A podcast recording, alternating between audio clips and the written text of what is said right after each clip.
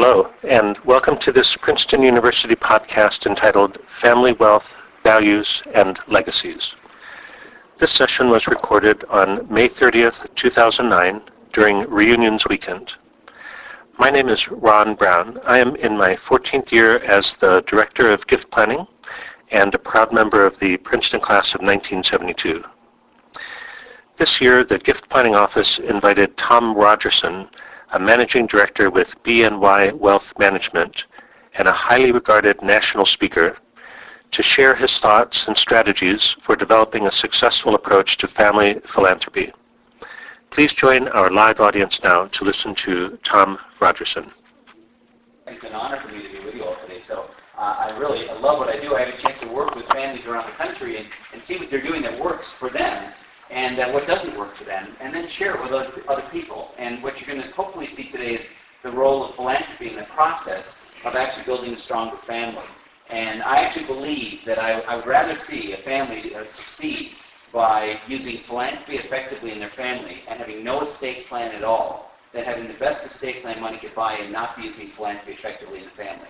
And I'm trying to build that case today of what we're seeing and I will tell you that much of the work that I do is with very high net worth families. So a lot of the information comes from families that are dealing with wealth-related issues. However, the lessons that you can learn from them relate to anybody. And uh, again, I really love what I do because I tend to take the concepts that are working for them and apply them at much lower levels like mine and benefit uh, with my family. The entrepreneurs that I deal with a lot are the ones that t- tend to get this quickest I do a lot of work with entrepreneurs. In fact, somebody said they were in Kansas City. I was just in Kansas City uh, this week. And uh, there were a group of entrepreneurs out there, and I was asking them, do you feel that your role as a parent has been to try and raise unique, strong, independent individuals in your children and your grandchildren? And they'd say, yes, of course I want to raise, you know, then I change it a little bit. They said, that's a pretty good description. I want to raise unique, strong, independent individuals. And I said, great. But then I'd ask them, do you feel your role at work has been to try and take a group of unique, strong, independent individuals, like your management team, or your people who report to you at work, and get them to work together effectively as a team. And they say, well, yeah, of course I want to have good, strong people working for me, but of course I want them to work together as a team. It didn't take them long to recognize what they might have been missing at home was the concept of home team. And if you, if you have it, great. But if you don't have it, how do you build it? What would that look like? And what you're going to hopefully see today is the role of a number of things but one of them central to that is the role of philanthropy as possibly helping a family build the concept of home team. The three big questions that were originally asked uh, of us by some of the families we're dealing with. By the way, most of the slides you're going to see on the screen are in your handout material, so you shouldn't have to take many notes if, we go along unless you want to. Uh, and if there are any things that you see up here that I don't have in the handout, let me know. I can email them to you. If you actually want the slides themselves, give me your email address and I can e- email them to you if you'd like as well. Because um, some people prefer it electronically than uh, written. Uh, makes, makes it easier to share with other people and like. But anyway, if you like it, let me know. But the three big questions that people uh, asked about family dynamics were related to uh, typically wealth, but you're going to see again the answers related to anybody. Number one, how much is enough?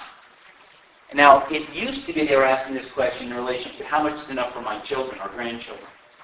It, now they're asking that question, how much is enough for me, the family? I don't know. the world is changing beneath our feet. And so how do you figure that out? What are the projections for what we'll, we'll see going forward? And do I have enough for me? And do we have enough for the family? Secondly, when do I tell them? When do I tell family members what the plan is?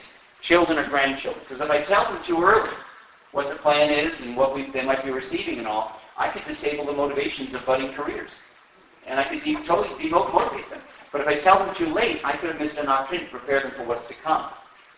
I had a, actually a very, very wealthy family I was dealing with just recently where one of the women in the family uh, was struggling with this very issue. She said when she turned 40 years old, she inherited quite a bit of money from some trusts that were set up by uh, previous generations, and it was quite a bit of money.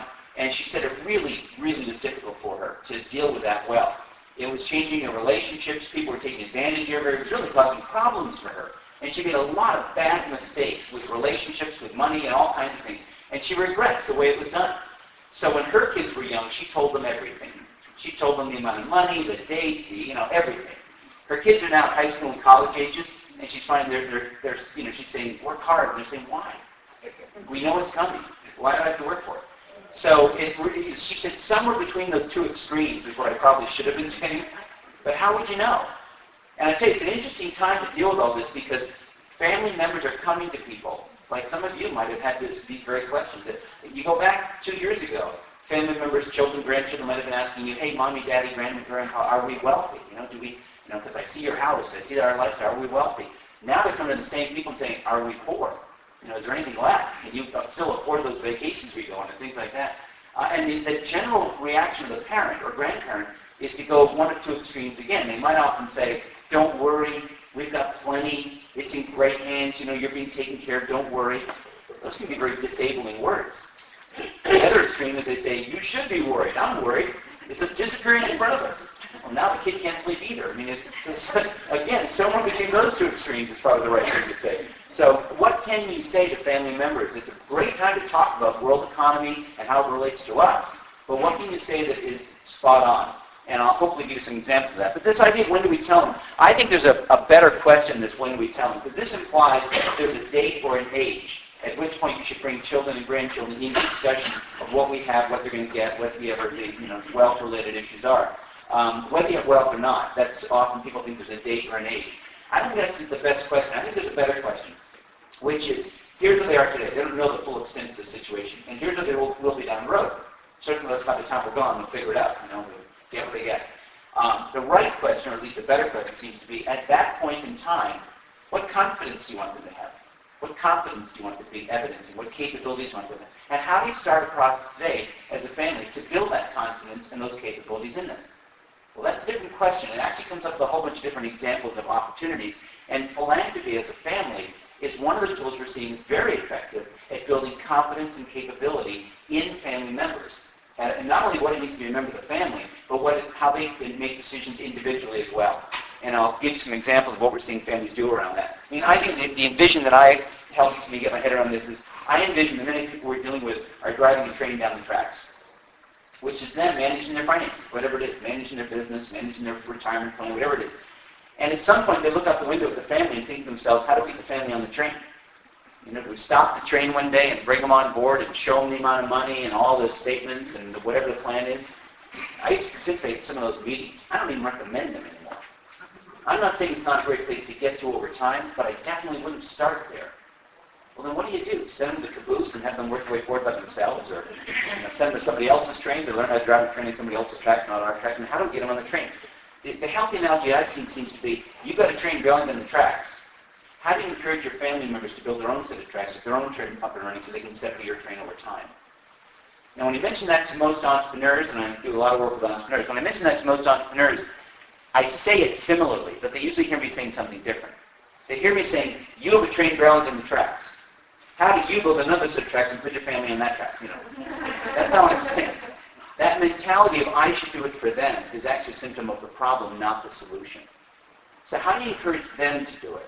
And what would that look like? And what's the role of, you know, engaging the family in that? Well, anyway, those are two of the big questions they asked. And the third one was, how do we break the paradigm of shirt sleeve to shirt sleeve in three generations? This was to refer to the notion that families that have been financially successful often build up wealth relatively quickly maintain it for a while in the family, but at some point, it's not usually very long down the road, the money's gone. And that is a worldwide problem. In other cultures, they have similar paradigms to this shirt sleeve to shirt sleeve problem that we describe here in the United States. But in other countries, for example, uh, India, one of the old proverbs there is peasant shoes to peasant shoes in three generations, referring to that same issue. In China, they say, in parts of China, one of the oldest proverbs there is rice cutting to rice cutting in three generations. In Mexico, they say first generation traders, second generation gentlemen, third generation beggars. In front of that same issue.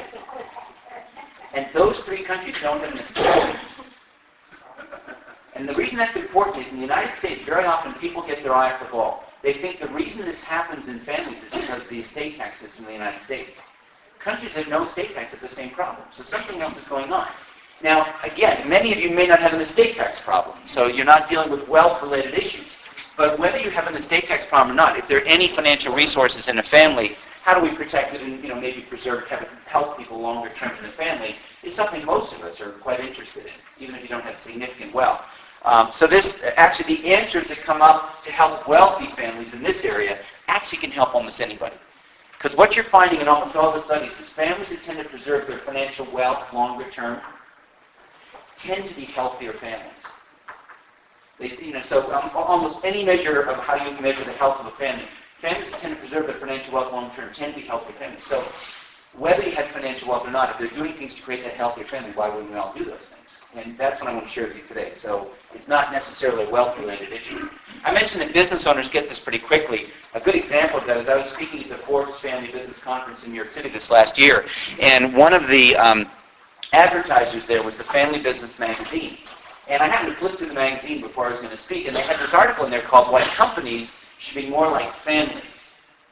And the implication was because families have rich communication and rituals they adhere to and bonding through adversity and supportive network and shared vision and shared values. And, and I thought, what families are they talking to? Um, for many of the families that I'm dealing with, many of these things are more the myth of family than the reality of family. And I really would like to see the article be titled almost the opposite, Why Families Should Be More Like Companies. Not from a profit motive standpoint, but companies get this. You get the sense, and probably many of you have seen this in companies you've worked with or worked for or, or owned. Um, many times you see companies get this where they figure who are our stakeholders, maybe our management teams or our you know people who work for us, and how do we get together for a management offsite every now and then and think about where we're trying to go and how are we going to take our capabilities and get there. We might go through Myers-Briggs testing, to figure out what each other's capabilities are, in communication style. We might come up with a mission statement. Businesses have been doing this for a couple of decades. Families have not been focusing on this anywhere near as much as they used to just intuitively focus on some of these things. So what we're seeing is families actually intentionally trying to step in and replace some of the things that have sort of fallen by the wayside that families used to do actually pretty well. I And I think this, this the premise, you know, used to be quite intact. It's unfortunately not quite as intact as it used to be. Another example of that is one of the other speakers at the Forbes Family Business Conference was a guy named Jack Mitchell.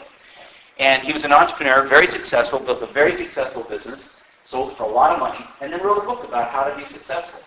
And if you want to make a lot of money, this is the book for you. He still owns it. Oh, does he? I thought he sold it. Okay, well, thank you. He still owns it. But anyway, he's been very successful. And he, uh, and he wrote this book about how to be successful, and, uh, and the title is Hug Your People. Sounds counterintuitive.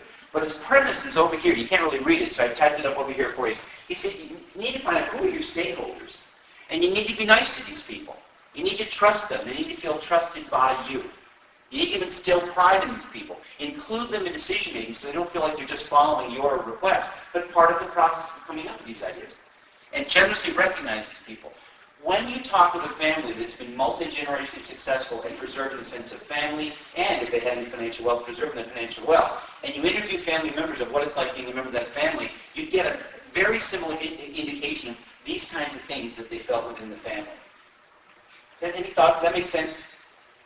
By the way, I'm really comfortable with you all taking or taking questions during the talk. So if there's anything you thoughts about or questions about, please feel free to jump in. Well, anyway, the, uh, the shirt sleeve to shirt sleeve problem was where a lot of this research originally came from, funding, uh, funded by wealthier families worried about losing their wealth. And their concern was, I'll, I'll bring up their concern, whether you have financial wealth or not, this is just a backdrop for what some of the research came from. But really, it helps all of us. But their concern was first generations create the wealth, by definition, but you kind of have to. Second generations could go anywhere. They could make a lot more. They could maintain it. They could lose it all. Or if you have three children, you get one of each of these we hear. But we think of second generations as getting used to it. We're the kind of family that you know lives in a certain community. The lifestyle becomes the norm. And there's a lot to be said about lifestyle choices and the effectiveness in the family that I'm not going to get into because I don't have time this morning. We can cover it during Q&A if you'd like. But I do want to touch on one other thing you see very often between first and second generation, which is personality type. What you often find is first generation wealth creators are strong, confident decision makers. You know, you kind of have to be. If you want to make decisions and, you know, build wealth, you got to make decisions and move on, you know. And, uh, you know, many of these people define themselves as type A. I was doing a meeting in uh, uh, Kansas City this week for a group of entrepreneurs, and I mentioned that one of them said, no, no, no, we're not type A.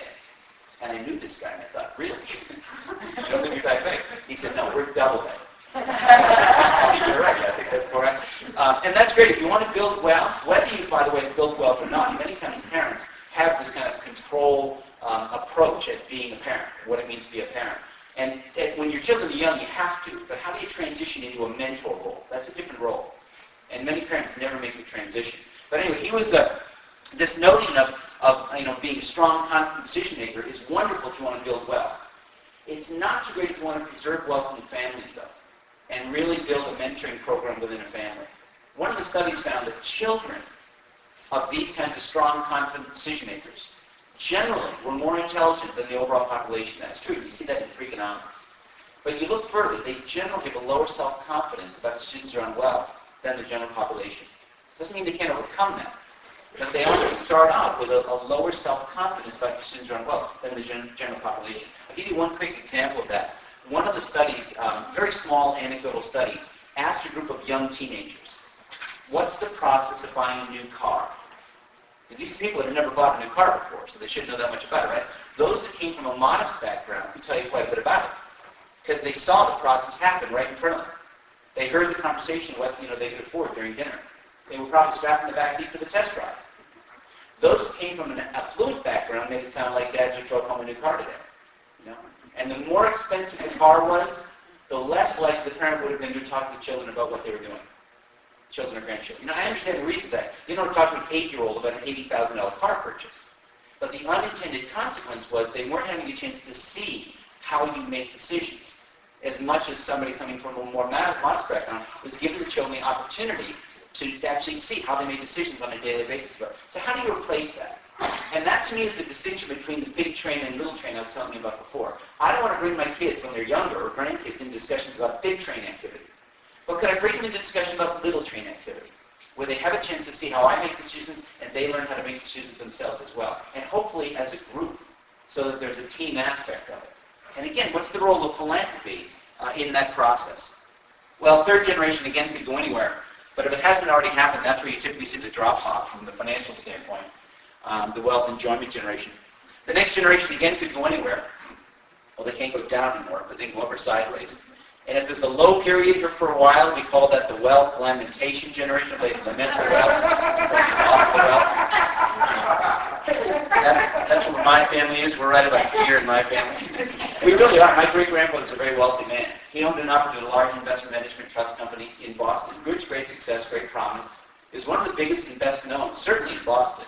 But in many parts of the country, it's very well known. In fact, just as an example of how big it was, I mean, I worked for BNY Mellon. If BNY Mellon was a three-legged stool, the three legs of that stool are Bank of New York, Mellon, and the organization my great-grandfather was president for many years. The reason we have our investment management headquarters in Boston is because of the company that my great-grandfather ran for many years. It was called the Boston State Trust Company, or the Boston Company, and it was very well known. In fact, he was uh, pretty well known in Boston. He started something called the Boston Foundation. This is a guy named Charles Rogerson. And they now have something called the Rogerson Legacy Society named after him. And uh, there's a picture of him over here and a little story about him. But he had a lot of money. The Boston Foundation now has almost $900 million. This is started by my great-grandfather. Well, his estate plan was designed to get the bulk of his money down to the family. I'm his great-grandson, and it's gone.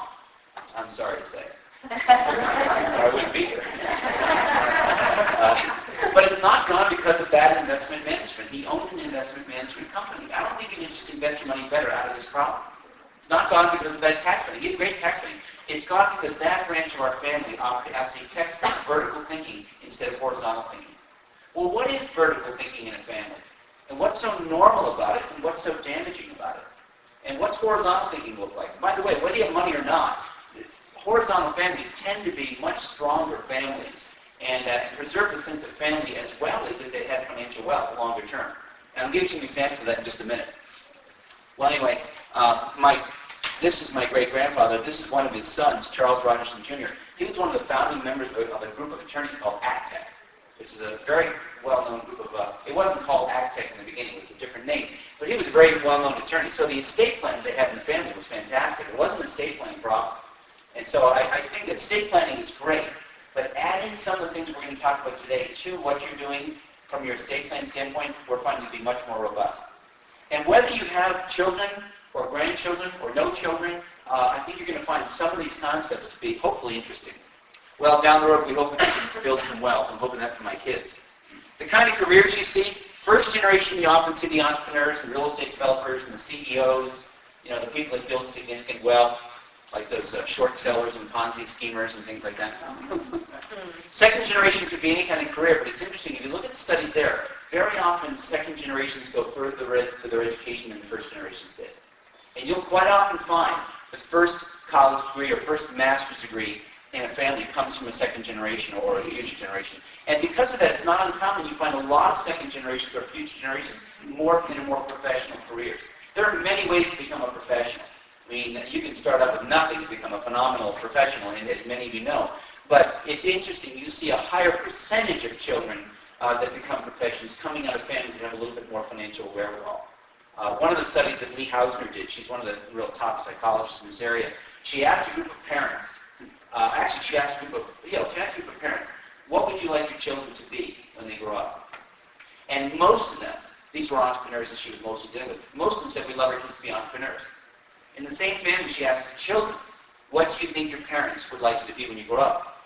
Almost all of them, it was like 85%, thought that their parents wanted to be professionals. So it's interesting how there was a, a lack of communication between the expectation there going forward. Uh, but anyway, it's very common to see a lot of professions. Third generation, again, could be any kind of career. We have a number of clients who talk about the grandchildren that, that decide to become actors, musicians, and ski patrol and park rangers. yeah. First time I the illustration, I was a little bit nervous how they're going to take some of that in, you know, in, the, in these categories. But at this point, one of our clients was laughing so hard, we had to stop and wait. And he finally stopped laughing. He said, what's so funny? He said, I got four kids. He said, I got two actors, a musician, and a ski patrol. the only good thing is park ranger. Um, but the fact that they laugh when I bring this up, to some degree, is actually a symptom of the problem itself. Because these kinds of people over here and these kinds of people over here very often give these kinds of people over here the impression that they have less worth. Even when the parents and grandparents don't intend to do it, it's amazing how often the children might pick this up. A good example, again, Lee Hausner did an interesting study where she asked a group of parents, how important is your money to you? Now, it was important, but it wasn't at the top of the list. At the top of the list was typically health and spouse and family, you know, and children and things like that, and sometimes faith, sometimes community, sometimes employees or, you know, neighbors. And there are a lot of things that were up there. Money was up there too, but it typically wasn't at the top of that list. In the same study, she asked the children in those families, how important is your parents' money to your parents? They put it at the top of the list. Why? They were going by observation. When mom and dad said it was important, we need to be here, we've got an important discussion, we've got our advisors coming in, what were we talking about? Something about the money. The children getting the impression that money was more important to parents than the parents actually thought. And that trend, by the way, in the last year or so, you see almost accelerate as parents you know, get the kids together and talk largely about money as opposed to what's the broader context of wealth in our family.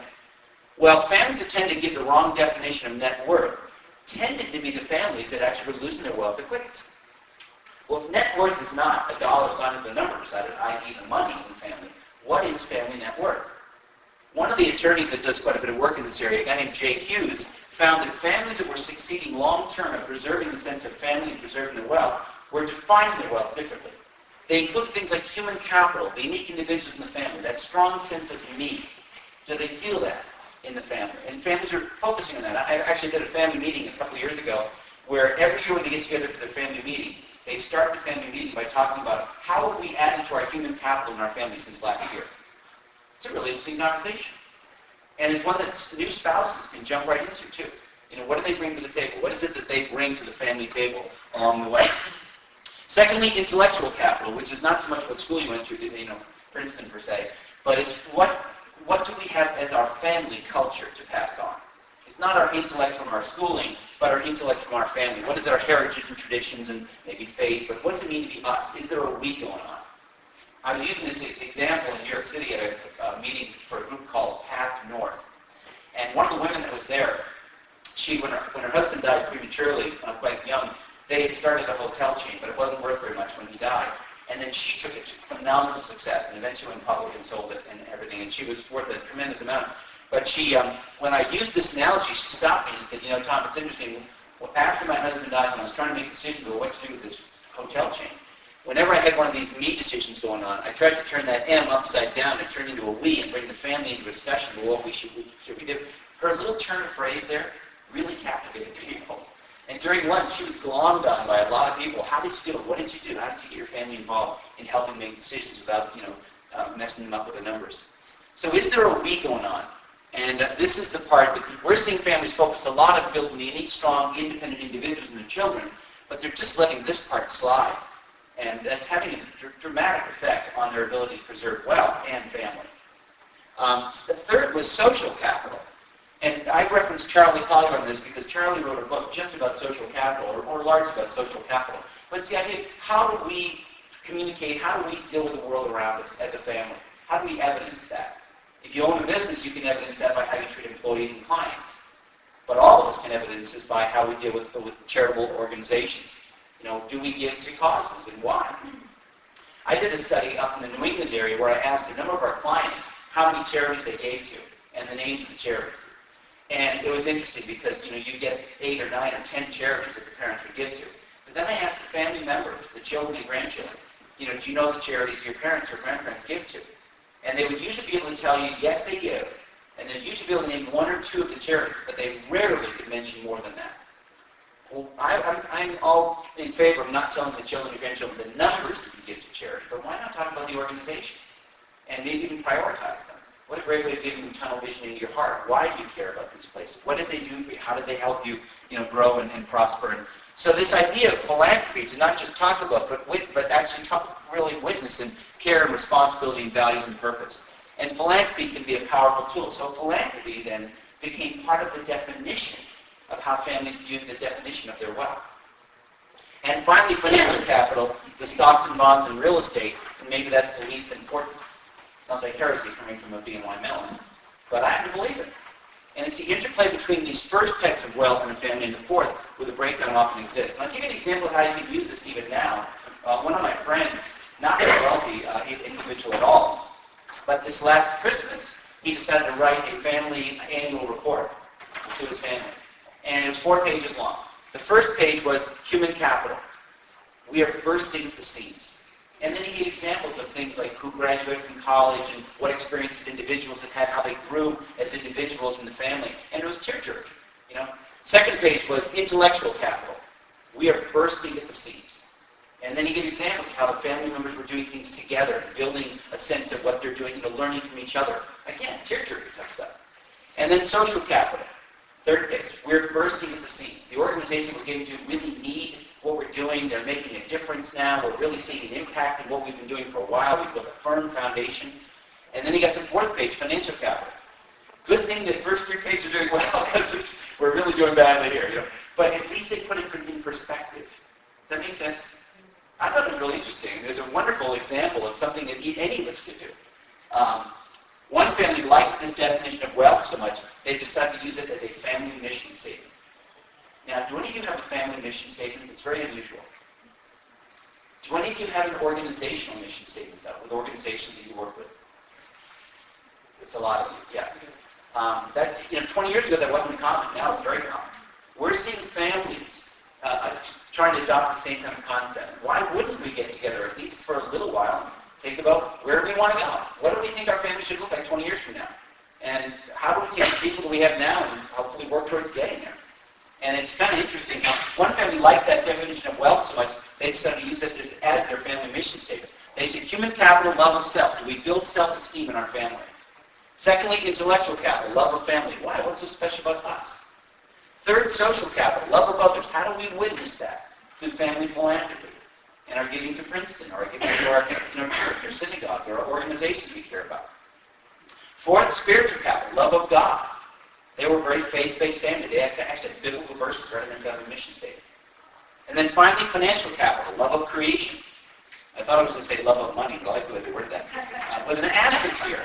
And the asterisk is really cool because it leads to the final sentence that says, the purpose of financial capital is to enhance human, intellectual, social, and spiritual capital.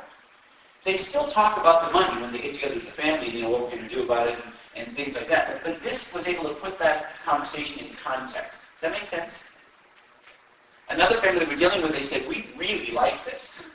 As a group, they said, we really like this. They said, the, and we really like the fact that God is in there too. This is a very faith-based family down in Dallas. And they said, we really like the fact that God is in. They the only problem is, they said, the God that we believe in doesn't want to be number four. So they changed theirs with the spiritual capital is the crucible that holds all the other forms of capital in their family. There's no right or wrong answer to it, but it's just interesting how different families are trying to incorporate some aspect of this, uh, you know, with family discussions. And whether you have a lot of money or a little money, even if you have no money, talking about what does it mean to be you, what does it mean to be us, what does it mean to be, you know, contributing to the, to the world around us, those are not bad con- conversations for families to be having. Well, the second, there are two things you generally found that families who are preserving wealth long term were doing. One of them was that defining wealth differently. And let me just, uh, let me jump to the really high net worth just for a minute and give you a sense of where some of this research comes from. We do a lot of work with family offices. Family offices are for families that have a great deal of money, where they've got enough money they can actually hire their own attorneys, hire their own uh, accountants, uh, investment professionals, and they hold them together in their own office building. And they literally call it a family office for that reason. And they do a lot of work just for the family. And we work with some family offices that are relatively new, just you know, built their wealth in the last generation and are doing certain things. And also we work with some family offices that are many generations old.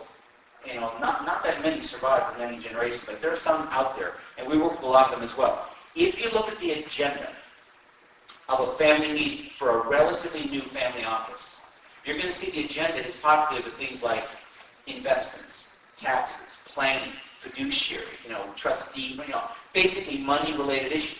But if you look at the agenda for family office that's been in existence for four or five generations, you find that the agenda for the family meeting is largely, yes, it has some of the investment stuff too, but it's largely populated with things like what does it mean to be us? What are we doing with philanthropy too? What's our foundation doing? Things like that. And what I love about what I do is you don't have to have money to be populating your family agenda with what does it mean to be us. And uh, so you're going to and to be using philanthropy in some of these areas as well. But some of the things you've seen they're doing differently, these ones that have succeeded long term, are one thing would be governance. Governance is, people get confused by the term. People think, you know, it's, I mean, constitutions and committees and all these things. Governance is nothing other than how do we make a group decision making, you know, group decision making. If we want to change the thermostat in this room right now. That's governance. Who decides? Me, you, men, women, young, old, that's governance. How do we make group decisions? I was about to use that example one time at a family meeting and about governance and the thermostat. And just before we used the illustration of the thermostat as family governance, the father got to turn it down. Didn't ask anybody. Just assumed if it's right for me, it'll be right for you. Yes. You used the term family office, and you kind of implied what it means, but could you elaborate a little bit more what it means in your context? A family office um, is what, what they're now doing is families that have enough financial wealth are recognizing does it make sense for us to um, have a institutional uh, capabilities that help all of our family members.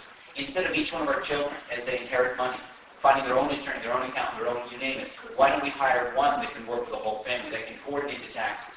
They can, we can have asset allocation decisions uh, made more intelligently. Instead of everybody, you know, one person having an over-allocation towards bonds and one having too many stocks and one having too much of this or too much of that, if we had one person overseeing everybody's investments, it'll really help us make sure we don't all, you know, uh, just dramatically vary along the way. Family offices then got to the point where they realized, now that we have this thing, why don't we have this thing that we, we have with these professionals start to do other services for the family, like maybe run our foundation, organize our family meetings, run education programs for our children and grandchildren. And so now what you're seeing is family offices are becoming much more robust of services they're actually providing for the individual family. Usually a family doesn't have enough financial wealth to justify setting up a family office until they have $60 million or something. You know, it's a very large number. Um, it's not the kind of thing that I could afford, you know, justify at all. But it doesn't, my only point about it was, though, what they're doing at that level that's helping them preserve family could help anybody. Granted, we may not have the money they have, but the things they're doing could help everybody. I'm going to give you an example of that. In the area of governance, as an example, we're seeing some of the family offices create committees of family members to manage some money, to teach each other how to manage money as, as committees. You know, I, was telling my wife about it. She said, "Well, we got to do the same thing." I said, "We don't have enough money, can't afford it." She said, "No, we'll do it a lot less." What we now do is we set aside one week of our vacation every year, and my wife and I come up with a budget for that vacation. So now at risk here, and we put 85% of that, that budget in an investment account a year and a half before the vacation. You with me so far? And we let our kids invest that money for a year. So if they do well, we go on a vacation. If they do kind of average, go on a B vacation. Holiday in some place, visit family. If they do badly, we go camping. The first we did this, they didn't know any better. They swung for the fences. They bought all these penny stocks of toy companies, and if it was dot cool, they bought it decent at the time frame. And we didn't tell them not to. That's one of the hardest things for many people that I'm dealing with. They can't help themselves from stepping and saying, no, here's why you shouldn't do that. Okay, well, I teach them, you're really good listeners. But who do they listen to when you're gone? It defeats purpose the exercise. So we didn't tell them not to, and they bought all this dot cool stuff, and we went camping. At the end of the year, we really did. So it's their vacation also. It's their vacation also. But that's a really important notion. Notice something very different. There was a consequence to the whole family based on our children's decision. That's How old are your kids? Pardon? How old are kids? When we started, the oldest was 14, the, the youngest was 7. Um, but what's really important about this is there was a consequence to everybody in the family based on our children's decision. That's unusual. Usually parents think they're solving this by giving each one of the children some money. Here's $5,000, here's $5,000, here's $5,000. Manage it. Copy me in statements. I want you to know what mutual funds are, stocks are, bonds are. You know, great. But what's the consequence to the whole family if one of those kids does well with their account and another one does badly with their account? There's no consequence to the whole family. In our case, our kids are managing less money, and this is a consequence to everybody in the family. Many times what you're finding is children in families, the first major decision that they usually make about some level of wealth in the family is very often sometime around settling the parents' estate. That's a really bad time to learn how to make decisions as a group. I mean, because they're bringing all kinds, first of all, there's grief going on, then they're bringing all kinds of, you know, intrigue to the family table. And, you know, and, and they got spouses, too, coming in with their agendas. And it, it often creates this very divisive thing happening around the settling of an estate. What we're seeing in families that are preserving wealth, though, and preserving sense of family, are creating environments where family can learn how to make decisions together so that when they have to make those kinds of decisions, they have a pattern. Does that, does that make sense? So in our case, our kids are managing less money. That's not, to me, that's not big train activity. That's little train activity. Our kids aren't managing my, my retirement account. But them managing this little vacation pool has already given them more capability. If they had to step in to manage my retirement account tomorrow, they'd do a better job than I would at their age, I promise you. The second year we did this, our kids were so nervous at putting mom and dad back in the tent again.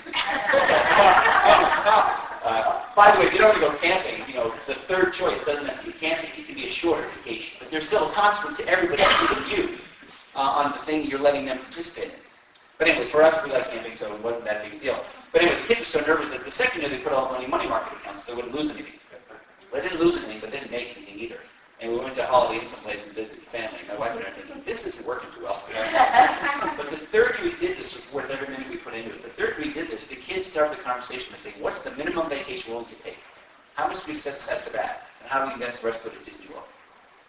We thought that was a great conversation for a, see, at the time there were 16 and 14 and 13 and, you know, and, and, uh, and 10. And that was a great conversation for the making, I thought, at those ages. And to see the old ones teach the young ones, we were really thrilled with that. Um, but that's very different than we're seeing most families deal with well. Especially remember these control-type parents that we're dealing with. The, the, most of the successful parents in this country tend to be a little bit more, you know, comfortable making decisions. And they often play a role of making more decisions in the family, and that's having the effect of raising, as I said before, these children that have less confidence about making decisions themselves. And this little train activity is to try and replace that, give them a role of making decisions when they're younger. Um, another example of horizontal versus vertical thinking. Horizontal is, is when, well, vertical thinking is when there's a leader with a bunch of followers, kind of like what I was describing, that kind of vertical thinking, leader, bunch of followers, and, you know, their dad and mom, whatever, and we got to Horizontal is where there's kind of a collaborative structure, multi-generational collaborative structure going on. This is easier for people like me, and for many of you that work in major corporations or work in corporations. Um, I go to work every day, and I have to collaborate. I have to work with my colleagues, you know. And it's easier for me to go home at the end of the day and collaborate with family because that's what I have to do all day long. But for an entrepreneur or a business leader that was running a department, they, at the end of the day, the buck stops with them, you know, or at least, you know, a lot of responsibility stops with them. And it's harder for them because they have to think vertically and work. Even if they try and encourage collaboration, they still got to make the ultimate decision. It's, it's easier for them to go home at the end of the day and, and be vertical at home. And uh, so how do you, you know, have this transition to horizontal thinking? I'll give you a mental picture of it too. There are books about it, but a mental picture of it. Do you remember the movie My Big Fat Greek wedding? The Greek family in that movie was a very horizontal family. Big family, knew each other really well, communicated like crazy. You got the sense they knew each other's faults, but family trumped that stuff. Did you get that sense? The guy's family in the movie was very vertical. They had very little communication in the guy's family in the movie. But, you know, the horizontal family, even though the father of the Greek family was a very vertical thinker, he was a very dictatorial vertical thinker, you got a sense a good, strong horizontal family can even deal with someone like that.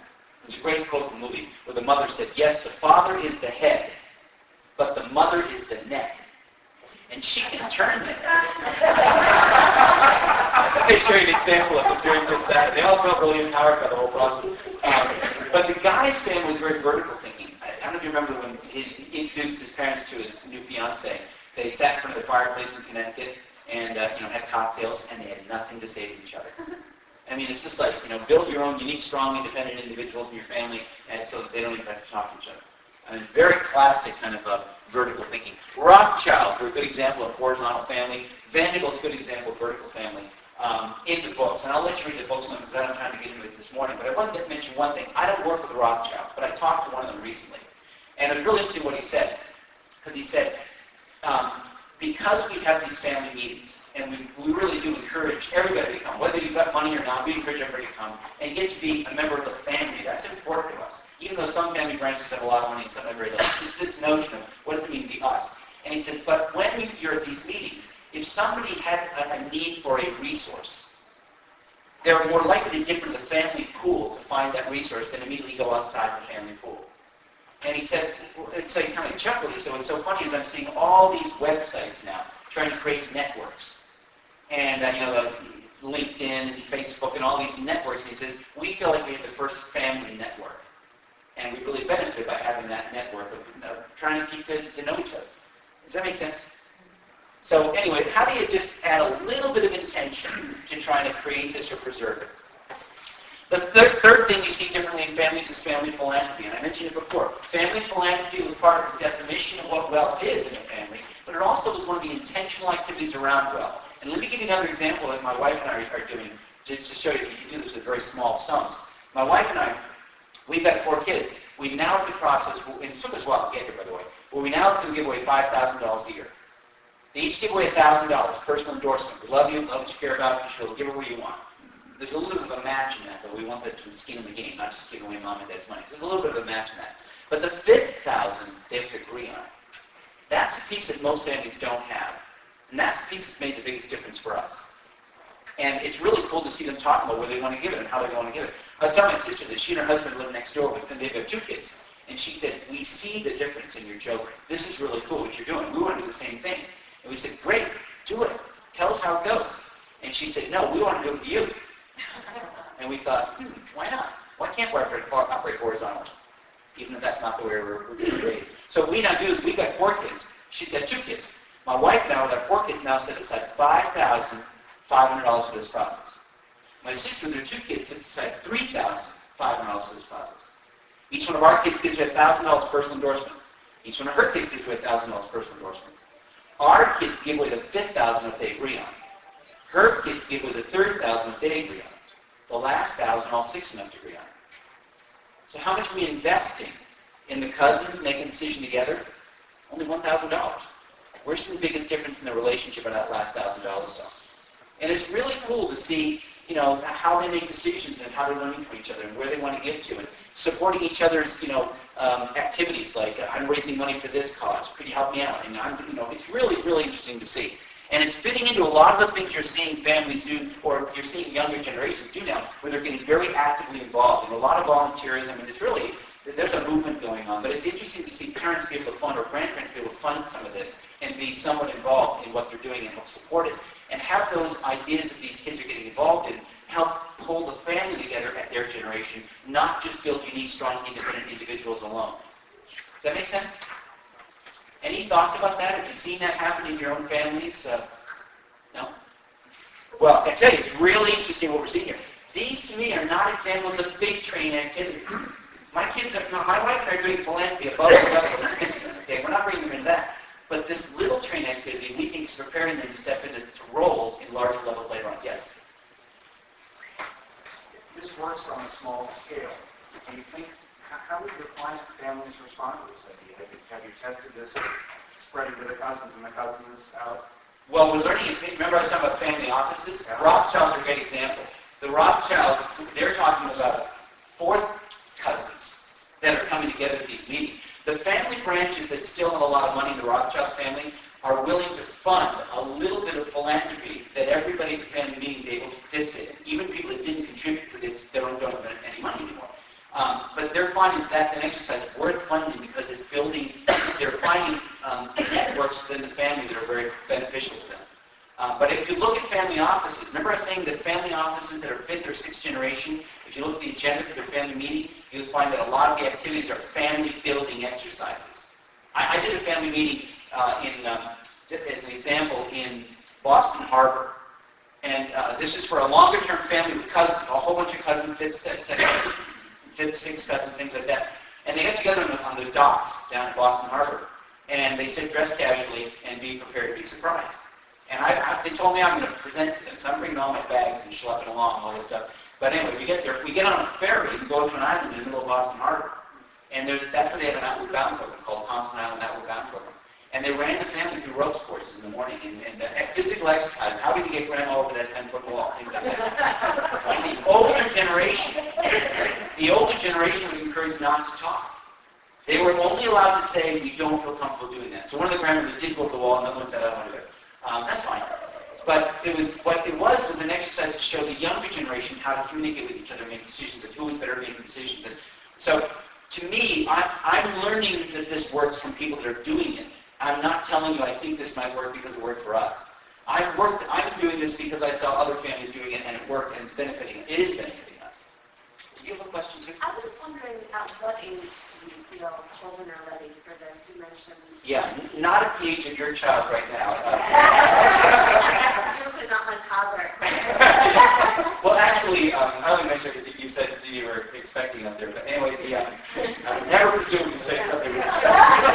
To themselves. So that's a fact. Not unless I'm actually pushing my way through labor. Yeah, right, right, exactly. I made that mistake once before, never made me. Anyway, um, but Joline Godfrey's book, Raising Financially Fit Kids, is the best book to give you a sense of age when you can do this. Whether you're dealing with children or grandchildren, um, her book is fantastic. They're all written up in the, uh, it's all listed in there. But it's a stage one resource that I recommend her book. And um, what I love about her book is she kind of breaks it down into different categories. From 3 to 13, you can be doing things for kids. They're not learning how to make decisions. They're learning patterns and vocabulary. So that, like, for example, you can take them to the zoo and talk about the fact that, you know, would you like to adopt one of these animals while we're here? Because we're not, we didn't pay enough to feed all those animals when we walked in the door. So they take gifts for people who want to help out. You know, you can bring them on campus during the union weekend and talk about, you know, we really want to sponsor a scholarship program here. They- They're learning vocabulary. They're not participating in decision making. But when they get to be 13, they start to get a sense of self. You can actually start to do some of the testing I'm going to show you in a minute, and you can engage them in actually making decisions. But it's easier if you've got the patterns and vocabulary established with the younger generation. When they get to be 15, they often will keep going. If you try and start this with a 15 or 16 year old, doesn't mean you can't do it. It's just harder because they often are, you know, a little edgy at that age. Yes. Um, We've tried something like uh, family philanthropy. We put the kids on the advisory committee for a um, a fund in honor of grandma. And one of the problems we have is that um, kids who are 13 or 14 or 15 are so overprogrammed we have a hard, we have a hard time getting the same zip code to, uh, to figure this out. I mean, it's not like living next door to each other anymore. They, Right. one lives in Ohio and one lives in Indiana. Um, It's a great point.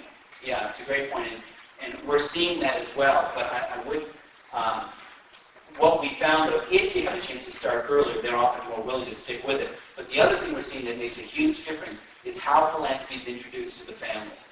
Um, if I come home with a great idea, like family philanthropy, and I institute, and I tell my kids, hey, look, this is really good. I great idea. We're going to give, you know, give each kid a thousand dollars, and you get a thousand dollars together, and we want to do this in, in honor of, you know, whatever, some organization or some individual in the family. That wasn't perceived in some cases as a we decision by them. That was perceived as a me decision as a parent. Um, what we're seeing, the, the difference of how it's introduced is huge. Uh, and how do the opposite way of introducing it. I mean, how do, you, you hope that the twelve-year-old says, I'm really interested in helping X. right. It's the- alternative. Yeah, well, we- you know, and we, one of the studies, that, again, I'll reference a family office study. Even though it's a lot of money, it still rel- relates to all of us. One of the studies that was done, that we actually funded, asked for family offices, can you name some things your family office has done over the generations that were really good ideas that we all should do, and some, name some things that were really bad ideas that we all should avoid. They did, list some great ideas we all should do, and some things, don't, do- don't touch. There was one thing on both of those lists. Only one thing was on both of those lists, and that was family philanthropy. But how they introduced it, how they used it was quite different. Those that said it was negative, you got a sense that the, the whole thing was, the whole plan was designed by mom and dad behind closed doors with the attorney. They set up the amount of money, the foundation, when it gets funded, how many board seats, what the role is, what, you know, the whole thing was basically set up by the parents behind closed doors. And the children felt in many cases like, you know, we were kind of at some point told this is what we should do because it- that's what the parents expected us. Those that said it was one of, one of the most powerful tools in the family, though, you found generally easy way of bringing younger generations into a giving process at earlier ages where they felt they could, could put their fingerprints on this thing. When I mentioned to you what my wife and I are doing, I said to you, we got to this point over time.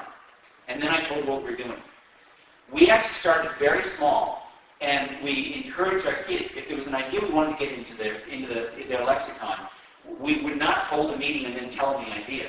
We would try and float the idea into one of them at a time, you know, separately, and if one of them liked it, say, well, why don't we get together, you can, you know, put something, or we can try and endorse it, so it would be their idea at the meeting, not our idea. But like, take, take me through how you floated the idea. Like, so you're sitting there with your five-year-old at the zoo.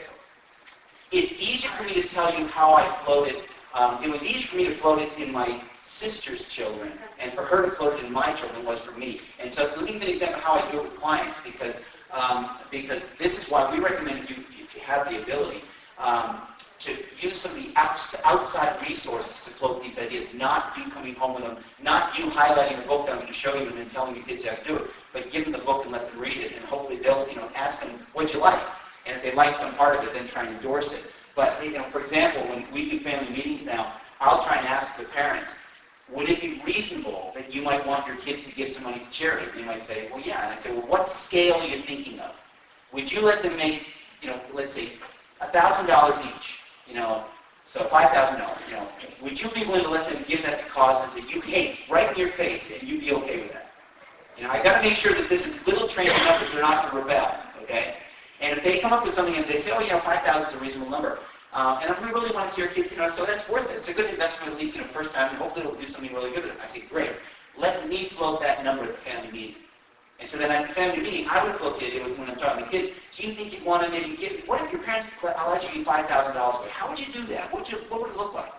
And if they like the idea, and then they turn to the parents and they say, you know, is this something you think we could do? The parents are going, gee, um, Guess I could do that. Do you really think you guys can make it work, though? I don't want to waste this money. Now the kids have got a responsibility to prove to the parents that it was a good idea that the parents funded their idea as opposed to the other way around. So basically, the parents become like the wife in the big fat Greek wedding. You try to empower the kids Yeah. to feel like. And I don't mean to make it sound like we're trying to totally, you know, to, to you know, lie to them or something like that. It's just we're trying to get to a, a good result, but if they're involved in the creation of the idea, they're empowered by the idea, they, they've got a stake in the game. If they're not, if they're not part of creating the idea, they, we're finding in the studies that they just typically are not buying into it as much as you would have liked or thought. And it might go a whole different direction. They might say we want to do this in honor of grandmother. They might say we don't want to do it. They might say it's something different. Like we want to do it in honor of the next generation we don't even know yet, you know. Um, but that's often we're finding to be something that's making difference.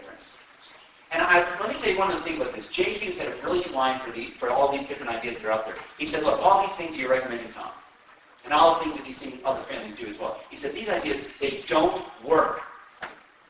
And I totally agree with him. These ideas on the street, they don't work. And I say that because if I led you believe these ideas work, you're setting yourself up for, for you know, failure. What he said is this, and this is really key. He said, each of these things you try slightly increases your percentage likelihood of success. Now, if you try enough things, that slightly increases your percentage likelihood of success. You can dramatically affect the outcome. So would I try? Absolutely. Do I expect it to, to succeed? Not necessarily, but I hope it does. And I'm going to try, and I'm trying lots of things. I can tell you a bunch of them that didn't work in our family. I'm kind of laying out the ones that did more work in our family. But the result of trying for a while has been a very significant difference in our kids coming up with ideas now that I just can't believe how, how much more is coming from them than is coming from me. Does that make sense? I mean, I'm not being discouraging by saying that. Oh, you get a point. Yes, uh, I'd like to raise the issue of uh, donor advised funds. As, why- I don't know whether you haven't gotten to it yet, uh, or you didn't need to, but donor advised funds as a vehicle for accomplishing a whole bunch of the things that you are trying to accomplish, for putting out for us as good ideas.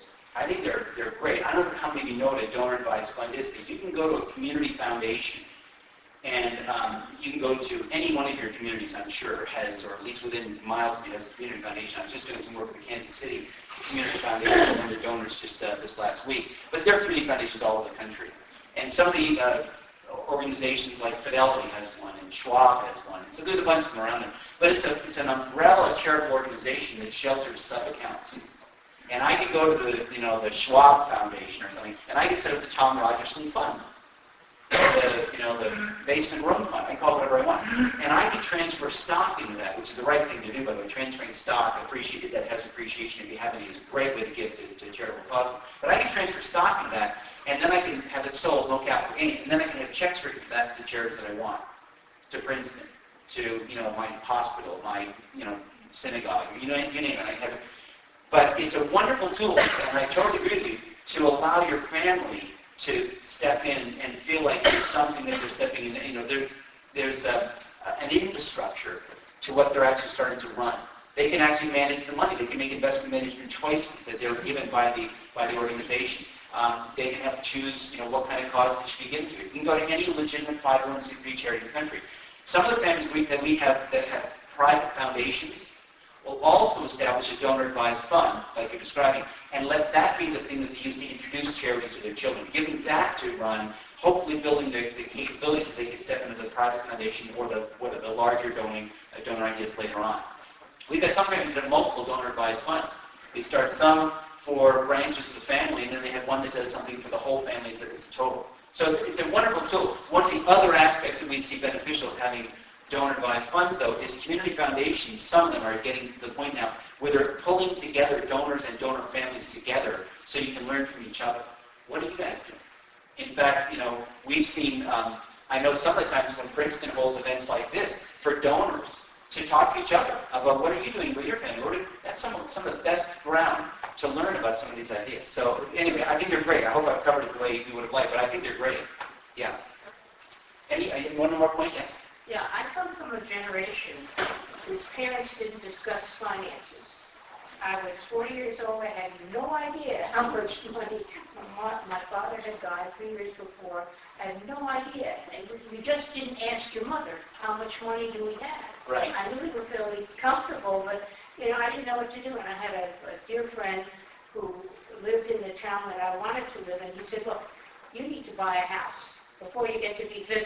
I said, fine. Uh, do you think your mother can help? And I said, I have no idea. No problem.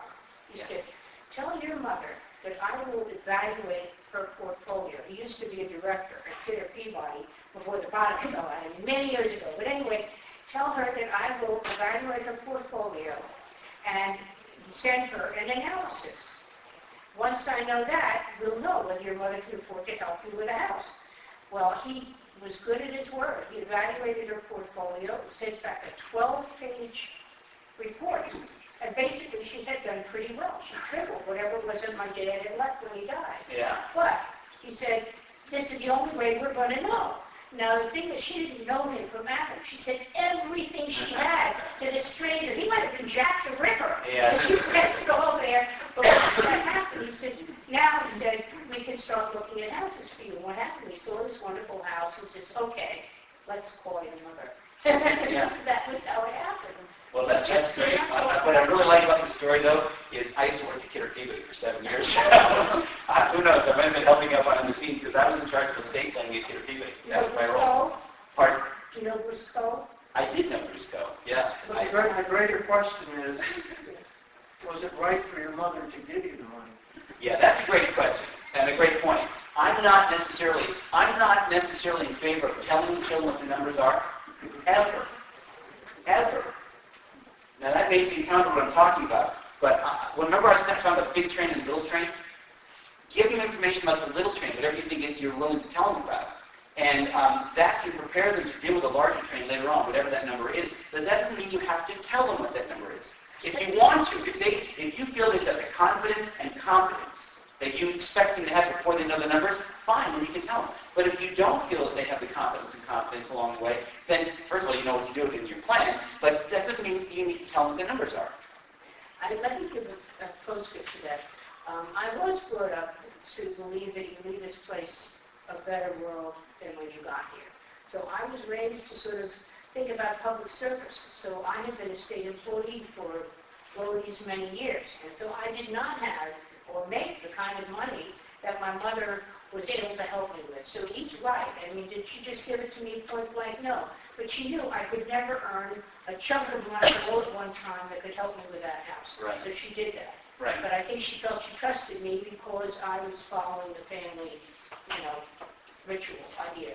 This is a, and it's a great point, it's a very difficult question, this notion of, of uh, especially if you, if you have two kids, let's say. You know, what's equal? If one of them's an investment banker and the other one's a public employee for, you know, a small municipality somewhere, you know, what's equal mean? Should you give more money to the investment banker because the other person has a steady job?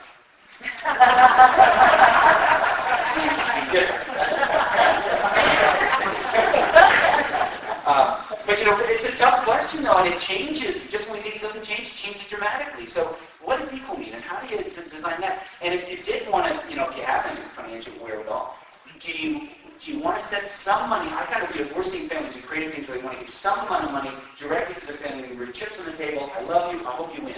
You know, you ought to have control something because I love you. You you've got your own life. But then there's this other pool of money that we kind of feel like we should set aside. That if you lose that, it's there to help, help pick you up or maybe educate your children. And so it's this combination, what percentage should go directly in their hands, what percentage should go in this longer-term pool that seems to be the interesting conversation. And there are ways of getting kids even involved in that conversation. So while philanthropy is powerful, do any of you not have any children?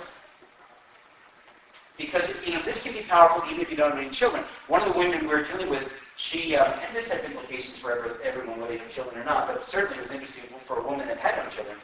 She built a business, very successful, never got married, never had any kids. And we were talking about what's your estate plan going to do. She said, well, I'm going to leave some of it to charities, and I'm going to leave some of it to my nieces and nephews. And we're like, well, great, why don't you start doing it now? Have some fun. You, know, you built up some nice, you know, assets here, and why don't you have some fun? So she almost begrudgingly wrote these $11,000 checks to each of her nieces and nephews, which she might have given them a few years ago. And she wrote some checks to some of the charities that were, you know, kind of involved with her. And uh, about five days later, she gets a letter back from one of her nephews. And it said, we are so blown away by this check we just got from you, we couldn't even call you. So you wouldn't know this, but the night before we got your check, my wife and I decided we couldn't afford to have any more children. As you know, we adopted a little girl from China, and, and it was expensive. And uh, we were hoping to do it again, but we decided we want to have enough money for the education. We decided we couldn't do it again. And then your check arrived. We're going to adopt a little girl from China. We're going to name her after you. I mean, that letter is their most cherished possession. I mean, along with their new niece. She's got it nailed on the wall. Not the niece, the letter. but remember I told you she gave some money to some of the charities who she was kind of, you know, getting asked money from? She saw the broken heart of her niece and nephew in the area of adoption. She started focusing some of her children giving the area adoption with them. And they started focusing their time in volunteering some charities that she cared about. She totally changed her dynamic, what it means to be a her family now. And, you know, so it can have very broad implications of what you do in philanthropy and how it can build your family. I said in the beginning, I would rather see a family using philanthropy effectively as a family and having no estate plan at all than have the best estate plan money to buy not using philanthropy effectively. I really believe that now, and my background is estate planning. So, I mean, I, I really believe that if I see families doing this correctly. The caring motivation structure instead of caretaking, the implication there is that most trusts tend to create an entitlement attitude. And I, unfortunately, if I just imagine this, imagine somebody set up a trust for you, okay? And from the age of 21, every year for the rest of your life, you've got $100,000 a year of that trust. Just imagine that for a second, okay? Once a year, they cut you a check for $100,000. Here's, here's the question I ask you. How many checks would you have to get from that trust before you started feeling entitled to them? Well, yeah, one or two. That's what people say three. I mean, normal trusts create an entitlement expectation. And if you look at the studies, the expenditures go right in right wing distribution between trust. Trust designed by parents to try and preserve money long-term almost have an opposite effect. They stagnate money. If you own a business, isn't there a natural law of reinvesting in your business? You got to, right? If you're the beneficiary of a trust, is there a natural law of reinvesting in the trust you're beneficiary of? Not even a remote concept. Well, one family struggled with that, and they said, the grandparents said to the family, they said, we want to start up fund a trust and put some life insurance in and things like that. But we want you, the beneficiary of this trust, whenever you take money out of the trust, to view that money as an investment in you instead of a distribution to you. That was a really interesting conversation. You know, what would it look like to have a trust be designed to invest in you instead of distribute to you? They came up with an idea. They said, if somebody wants money from that trust, they have to apply for it. They've got a very simple application. You only fill out one of the four parts, but there are four parts, simple parts. The first part is, how is this an investment in your human capital? Or an investment, secondly, your intellectual capital, or your social capital, or your financial capital. Simple example, if you want to adopt another kid, that's human capital. You apply private money for that. Secondly, you want to go for an advanced degree at Princeton, you apply private money for that. That's your intellectual capital. Third, you want to give to Princeton as a gift or a gift for that's social capital. How would they do that as an investment in them? Interesting. And fourth, you want to make a, start a business that's financial capital. In each one of the areas they're asked, what would success look like in this investment and what would failure look like? How should we reward success versus the consequence of failure? So they're involved in setting some of the terms. It's a very different approach, but uh, you're starting to see some very interesting things that people are putting together in this area. Most families are going from perceived controlling leaders, though, to simply rivalry to unknown cousins. I don't know, I don't know about you, but I've got some first cousins that I know very little about. And I'm not a bad guy. Turns out that's pretty normal. Um, but families that are succeeding are going from these enlightened, successful leaders, encouraging sibling partnerships, leading to cousin consortiums.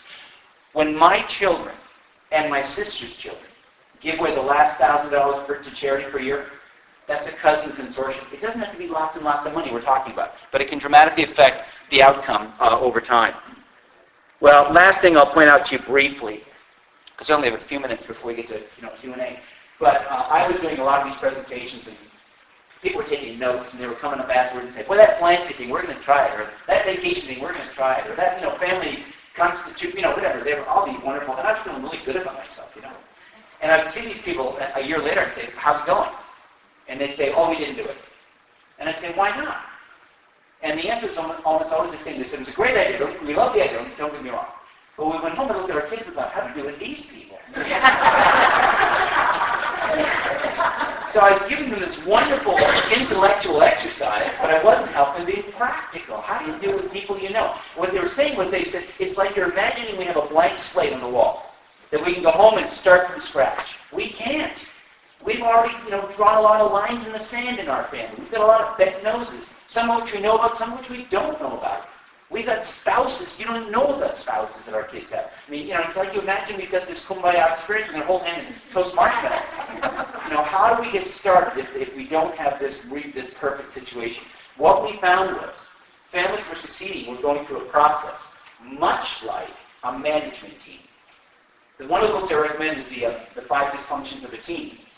Because it talks about how a woman takes a dysfunctional management team of very intelligent people and gets them to work more productively together as a team. Well, guess what? If you can take a group of unrelated people like you, if I can take you right now, and we could go through this, if we had all day, we had testing that we could go through, Myers-Briggs and communication and values testing, and when we have a chance to do some of that together, we could create a much more of a team concept in this room with unrelated people. It turns out some of those very same tools, not the exact same, but some of them are almost identically beneficial within families. And, and that's what I want to show you now. What are some of the tools you can use to start this process or to encourage your children to do with their children to start this process in the family? And the first thing we're finding is, is some kind of an education to the overall family of what are the uses that families are dealing with. I was doing a family meeting recently where just during the presentation part of the family meeting, one of the daughters said, oh, I feel so much better. Now, nothing had been accomplished yet. So said, why do you feel better? Because I'm finally feeling that, realizing that all the things I've been angsting over, that I didn't know how to bring up in this family, are the same thing it sounds like everybody else is angsting over. And she said, first of all, I'm feeling normal. And second of all, I'm feeling like we ought to be doing something about this. We ought to be talking about this. Well, I thought that was a great accomplishment. Some of the books I'm going to reference to you in a minute um, for level one resources are very helpful at getting family members aware of what are the issues the family's dealing with. Why are so many families falling apart? uh, along the way. And what can we do about it? The second step is, okay, we understand the issues. Can we talk about it? So we run the family through a communication test. And it's been, uh, we don't use Myers-Briggs. It's a much better test, but it's really powerful, and I'll show you what it looks like in a minute. My normal approach of communicating turns out was doing damage to a relationship with one of my sons. And I was blaming him for it. It wasn't his fault. It was my fault. When I learned that by looking at one of these very simple communication tests, he didn't have to change. I did. And it's totally saved our relationship. I promise you, it is the singular reason that we are communicating better and doing very well in our relationship now. But boy, were we going down the wrong road, and it wasn't because of him. It was because of how I communicated. Uh, when I found that out, it was profound. So uh, there, we actually take a family through a test, I'm going to show you the test in a minute. Third, okay, we understand the issues. We can now talk about it without ticking each other off. Um, what do we talk about? Family values. Number one thing people say they want to transfer their kids is their values. And I love it when people tell me that because I love saying, great, tell me your values. And they usually go, ah. Oh, it's on the tip of my tongue. You just got to watch me. I live them out every day. Okay, fine. Well, why can't you talk about it? And it's actually not so much that you have to share your values with your children. Believe it or not, it isn't. Um, the tipping point, if you read that by uh, Malcolm Gladwell, in about the middle of the book he talks about um, some of the studies that he's seen done about values and, and, and friendships and real connectedness with people. If you think about your really good friends, okay, who probably here for this weekend, if you think of some of your really good friends, what he found was it, you, they weren't really good friends of yours because you shared values with them back when they became friends. It was because you shared experiences with them. And through those experiences, you probably came to appreciate their values, even if they were different, as opposed to sharing their values before they became friends. That's a different turn on it, but I thought that was interesting. And, uh, and I got to say, when I read that, I, I, thought, you know, that's right. I got some friends that have totally different values than, than me. But doesn't mean they're not best friends at time, because we shared experiences at a very interesting time. So how would you encourage that? You know, the values and the experiences that create them uh, in the family. In the family. And then philanthropy. I've never seen philanthropy fail when brought in here. If you bring in philanthropy at this point, I mean, if you bring in philanthropy day one and say, we're going to get to charity, that's not a we decision. That's a me decision. If you bring in philanthropy here, it's a we decision. These first three steps, I think, are designed to create a sense of we. What does it mean to be us? And then it's the us that can make the decision of what should we do as a group going forward. And then we're finding, through all of this, we're finding families are much more likely to actually talk about some of those tough questions out there. Like, you know, when does a person become a member of our family? They take, the day your kids get married, did their spouses immediately become a full beneficiary of your entire estate plan? I don't think so. But they remember the family? You said so in the toast. I mean, how do you go from a toast to only member of a family to something more significant? You know, would I, if my son get married tomorrow, would I let his wife be a beneficiary of my retirement account starting tomorrow? No. But could I throw an extra thousand dollars into the charitable giving pool and let her give that away to charity? Why not? What a great way to get to know her and have everybody else in the family get to know her. You know, that to me is the difference between big train and little train again. If the little train's small enough, you can bring spouses into it. And uh, these are tough questions. If you try to deal with those day one, that's like hugging a porcupine. But if you take a step back and start down here, it doesn't take long to get there. So the education, there are some great uh, tools out there. I mentioned a couple of them already. Um, Raising Financially Fit Kids by Joline Godfrey, I mentioned before. It's a great book. The only caution I have about Joline's book, I know her well, I love Joline, she's great, and I think it's one of the best books out there for raising kids. But you have to know one thing about her. She's a strong, type A, process-oriented woman with no children. so she gives you more ideas than you could actually do. It's like reading a Martha Stewart magazine and thinking I'm going to do it all. You're going to kill yourself. But if you just look for one or two ideas, you're going to love them. But best it has ever seen. In our, in our book. Um, Family Wars by Gordon and Nicholson, great book. The Five Dysfunctions of Team. Um, the Ultimate Gift by Jim Stovall, great to read to young kids too. Maybe not toddlers, but five, six years old. Yeah, I'd read it to them. Uh, anyway, really good uh, research. And, and the Outlier Scientific Point, I think, a wonderful developmental knowledge about how people develop. And if you apply that the family, we're finding to be very, very beneficial. Here are some of those books that I just referenced. Level two, the communication. We run people through the, the, the Stratton Consult Group test. If we had to decide what we're going to order for lunch right now, and we all eat the same thing, our style of how we communicate in the group decision-making process would start to emerge. People tend to be challenging. I want lasagna. You know, or they're supportive. I'll go along with lasagna. They tend to be disciplined. Here are the reasons I want to have lasagna. A, B, and C. Nutritious, fulfilling, eat it with a fork. Or they're spontaneous. I just want it. And they name it. Up here you got your persuaders, your counselors, analysts, directors. Persuaders are those ones that make those impulsive decisions. They're sitting on the edge of the seat with their answer before you finish the question. Analyzers, they got to think about it. Give me more facts first, you know? Let's take some time here. Persuaders, you know, when they start talking, they're usually not sure what they're thinking yet. They have to listen themselves. You know, not thinking this and not thinking that. Well, why are you talking?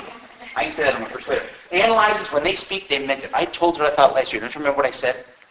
The moment a persuader opens their mouth, an analyzer starts getting ticked off. Not by what they're saying, but how they're saying it. This happened to me. I'm in this upper left-hand corner. I've got a son right over there on that right-hand edge. My normal approach of communicating was doing damage on our relationship. If I needed his help breaking leaves this weekend, I might have said, you know, hey Peter, what are you doing on Saturday afternoon? And he would say, why? and I was, I was, you know, punishing him. Thinking he was being rude and disrespectful. He actually wasn't. He was dealing with my insensitivity. Because I can't start with the agenda. I need help breaking leaves. No, I got to weave a story. And throw in some guilt and some obligation, my bad bad. By the time I tell him I got to break leaves, I want him volunteering. Uh, the more time I take to build the case that I'm comfortable building, so that I would have gone along with it the way I built this case, the more likely he will have left from angry before I get the punchline. When I found this out, he didn't have to change. I did. And it was really simple. Um, directors and are very different as well. Directors want to make decisions efficiently for results. Let's make a decision and move on. Counselors are more concerned about, wait a minute, is everybody one buying that decision? How good is the family decision if somebody leaves and never coming back? The director would say, don't worry about it. If we make the right decision, they'll come back. They don't. Counselors, you know, you're very concerned about that. What I love about the test, you quickly plus everybody is and then talk about what can you do about it. Well, anyway, there are a lot of tests. That's the one I just mentioned. This is step two now. And this is probably the, the top test we recommend. There are a bunch of tests out there, Myers-Briggs, DISC, and Kolbe. I think that's the best one for families, though. Uh, family values, we normally encourage families to use the, um, the relative solution values cards test, where you give everybody in the family, this will be administered to the families, you give everybody in the family a deck of cards. And this deck of cards has different values listed on it. And everybody puts this, these values into three different categories. Which of these are always important to me? Which of these are sometimes important to me? And which of these are really not important to me at all? Okay? And ideally, everybody in the family comes up with 15 of these that are in their always column, okay? And then they build a pyramid out of those 15 cards. What's my most important value, then my two next, then my three next, my four next, and, and everybody builds a pyramid of their top values. And then when they flip over the cards in their pyramid, they see that each of their, their uh, cards or the values is a different color code of, of uh, values t- uh, type. And then you give them a, a name badge that's blank and it's a set of stickers, and they repopulate their pyramid with their values. And they put it on their chest as their name badge for the rest of the weekend. And they have a chance to talk about, hey, Dad, you got a lot of red. What's red? Well, that's self-expression. Mom, you got a lot of green. What's that? What's intrinsic? You know, you got some, you know, pink or whatever. It's, but it's really cool to talk about where the overlaps in our family and where the uniquenesses. Just as interesting to talk about the uniquenesses, by the way. Because underlying some of those uniquenesses, and, and maybe the gener- in the fourth or fifth level, are usually life-changing stories that they may or may not have shared with the family. These are experience-building exercises we find very powerful. Because dad has a set of values and so does mom, with a big overlap. But you throw in the family, and here are the family values, and here are the uniquenesses. Well, that's the, the values proposition. Then philanthropy, there are some wonderful books out there on philanthropy. I'm not going to get into them because I, I really do recommend you go through the, the original process first, but there are some great books on philanthropy. Charlie Collier's I list as one of the top ones. Uh, philanthropy, Heirs and Values. Lewis Cullman's book. These are really good philanthropic books and ideas of how to use philanthropy in your family. And then Healthy Family Governance. There are some great tools as well. But, and then you get to these questions. But the bottom line is people saying that the three questions I said before, how much is enough? The answer seems to be the amount you prepare them for. And if you prepare them for enough, or a lot, that's fine. But if you want to leave them nothing, it's really hard to prepare them for nothing. Don't just think you just leave them nothing and that's the way to do it. Uh, secondly, when you tell them, when they're ready to hear it. And use little train opportunities to prepare them to hear what the numbers are and you can do that, you know, relatively quickly. And then third, how do you break the paradigm of shirts in, shirts in three generations? By building flexible family teams and empowering them. And the bottom line is people say, you know, most families are failing at this, but some aren't. Those that aren't are defining their wealth differently in these broader categories, acting differently around their wealth, with team building exercises. And uh, we're saying, they're fine, they're saying two things. They're saying this simplifies our life and it provides a significant better result. And that's more than enough, and I went over my time. But anyway, uh, any, any final questions or anything or thoughts before you all head out to your, what you call it, a P-rade? Yes. Do you notice a trend with respect to trustee responsibilities towards uh, having family members be the trustees or towards having institutions be the trustees? It's a great question. We're actually seeing a tremendous change right now as we speak. Uh, Many, and it's coming again from family offices. Many family offices are creating a private family trust company. And I think one of the changes that we're actually proposing, uh, doing this right now, is we're potentially, and we're not, I'm not sure we're going to do this yet, but we're really doing, putting a lot of work in it, creating a multifamily private trust company. But a private trust company that's designed to invest the money in the family, not distribute the money to the family. Most institutional trustees, by law, sort of have to distribute the money to the families. And they can't really eh, be proactively investing the money effectively into them. There were incentive trusts di- designed to try and uh, uh, get around that, but they created a lot of unintended consequences. So there's a lot going on around that question right now. Um, because who do you choose as trustee? You can choose an individual family member, but then that can cause all kinds of problems. I my father asked me, and I said, no way. Um, you can choose an attorney, but what happens when they die? You can choose an institution, but most of the institutions you could have thought of when you were 10 years ago don't exist right now. So, I mean, most of them don't. So, you know, it is a really good question, and there's a lot going on right now, but I think what's going to come out of it is a different process of trustees. Uh, right now, it's also, the attorneys are having a hard time with this. If you went to your attorney and said, we created a really interesting family governing structure as a family, so we want you to link a generations giving trust for a family governing trust, uh, process, the attorney's going to go, what? I get the idea of trustee, co-trustee, institutional trustee. I don't get the idea of family constitution trustee.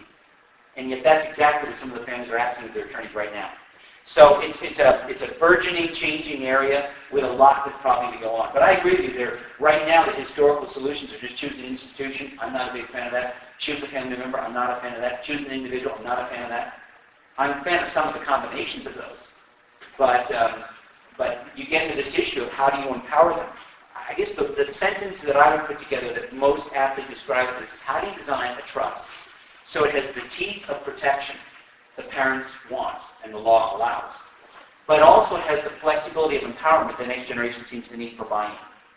And then how do you provide a trustee structure over that? And that, that that's a mouthful right there that's changing. What I've learned here is that the most important accomplishment is going from a vertically integrated family to a horizontally integrated family. And if you're lucky enough to, to get there, how do you define within your family how broad the horizontal reaches out? It's a great point. You know, in, I think it was the tipping point, Malcolm Gladwell talks about groups can operate very effectively as groups until you get to about 150 members. And it's interesting he said that because I found a number of families that are multi-generational family offices, uh, if they've really been successful preserving family, they get to a big enough number and they start to then divide. And they'll create, they don't abandon the idea of groups, they just set up separate groups. Um, but it's up to every family. But I'm just an advocate of creating the concept of group, you know, the, the concept of family. Uh, we just we let it slide for a long time. We just let it just assume it was going to automatically be there, and it's not automatically there. It Turns out there was cultural things, there were cultural things that were going on that was creating it, and there were family things going on that was creating it, and that's not being replicated by the society as a whole. So we are encouraging families to get back in the game of trying to, you know, pull the team, the operate horizontally, and and we're seeing great success in families that are. Any other questions? Thank you. Well, thank you. and I hope